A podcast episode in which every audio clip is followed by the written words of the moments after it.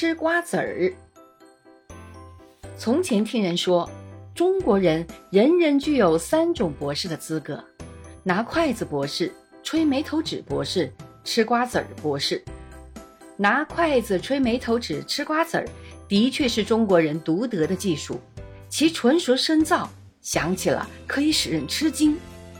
这里精通拿筷子法的人，有了一双筷，可抵刀具、叉瓢一切器具之用。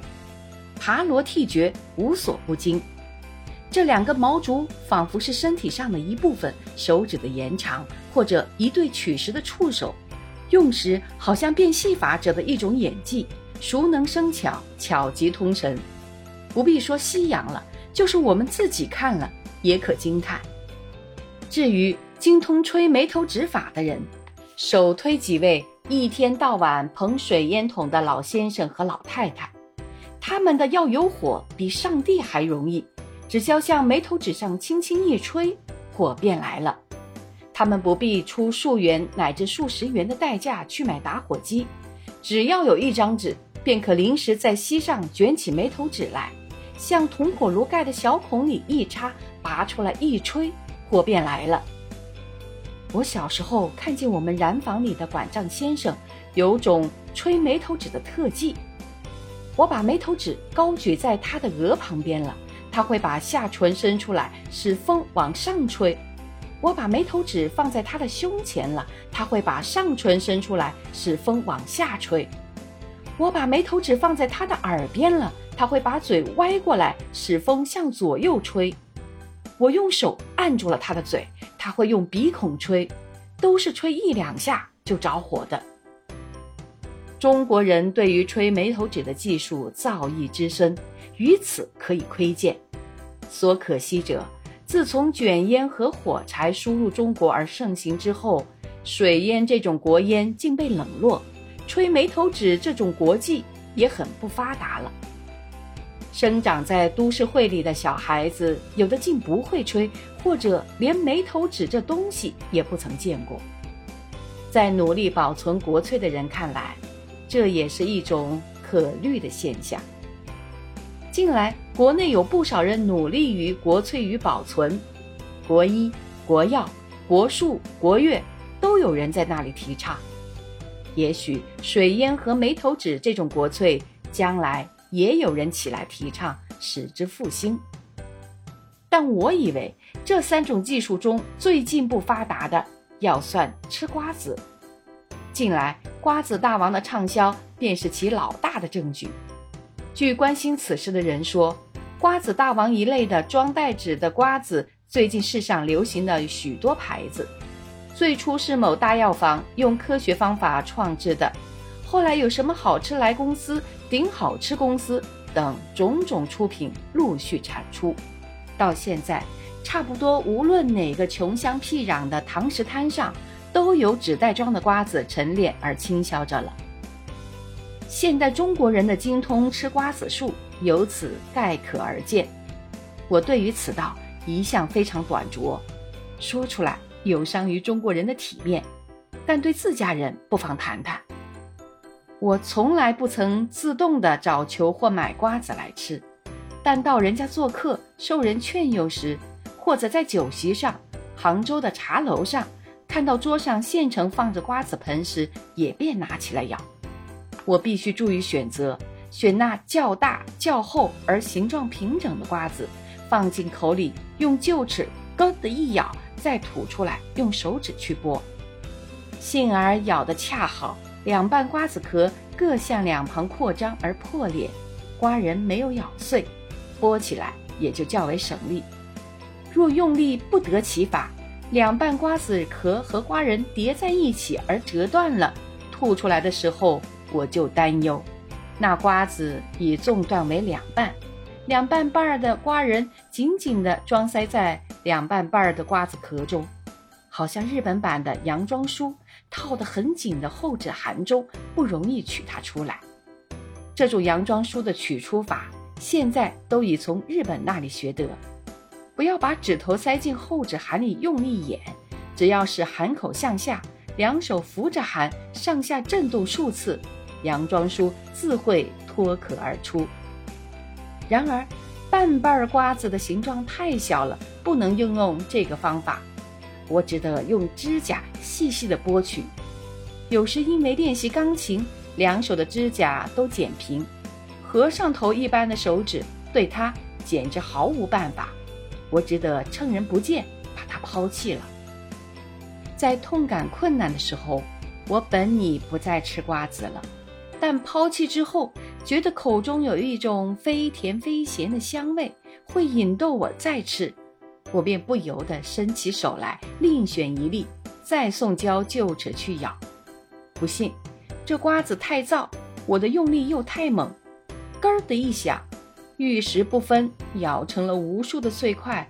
试题就更糟了，我只得把粘着唾液的碎块进行吐在手掌里，用心挑选，剔去壳的碎块，然后用舌尖舔食瓜仁的碎块。然而这挑选颇不容易，因为壳的碎块的一面也是白色的，与瓜仁无异。我误以为全是瓜仁，而舔进嘴里去嚼，其味虽非嚼蜡，却等于嚼沙。壳的碎片。紧紧地嵌进牙齿缝里，找不到牙签就无法取出。碰到这种钉子的时候，我就下个决心，从此戒绝瓜子。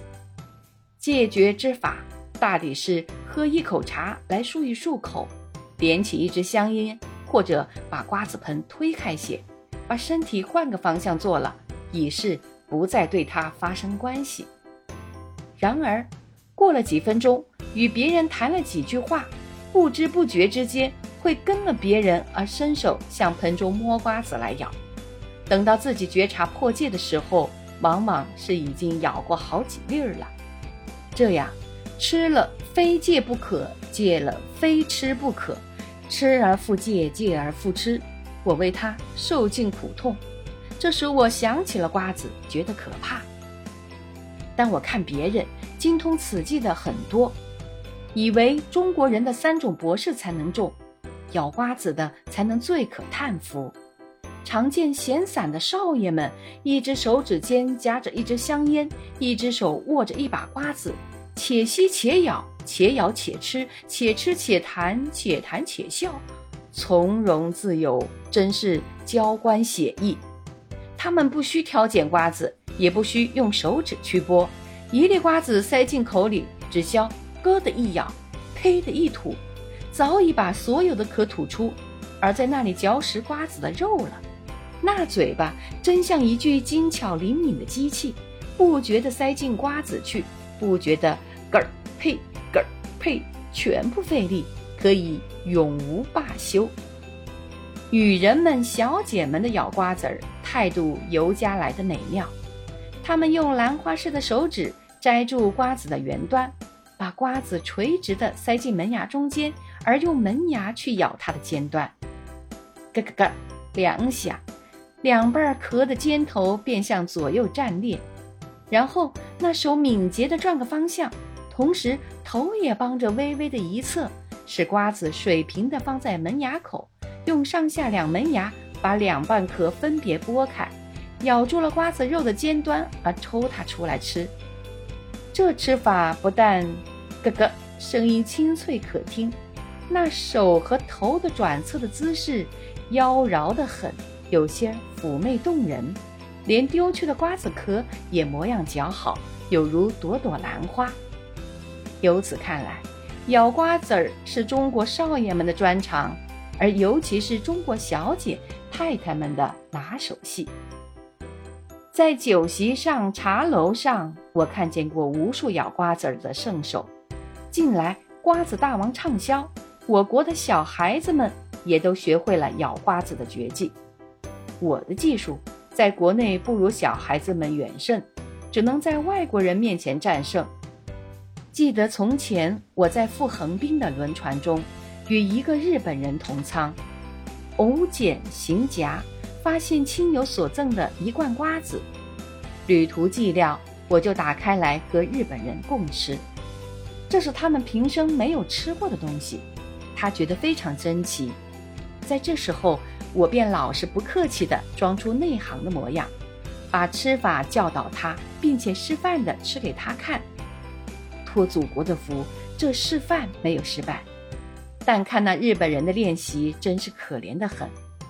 他如法将瓜子塞进口中，咯的一咬，然而咬时不得其法，将唾液把瓜子的外壳全部浸湿。拿在手里剥的时候，划来划去无从下手，终于滑落在地上，无处寻找了。他空咽了一口唾液，再选一粒来咬。这回他剥得非常小心，把咬碎了的瓜子陈列在舱中的石桌上，俯了头细细的剥，好像修理钟表的样子。约摸一二分钟之后，好容易剥得了瓜仁的碎片，郑重地塞进口里去吃。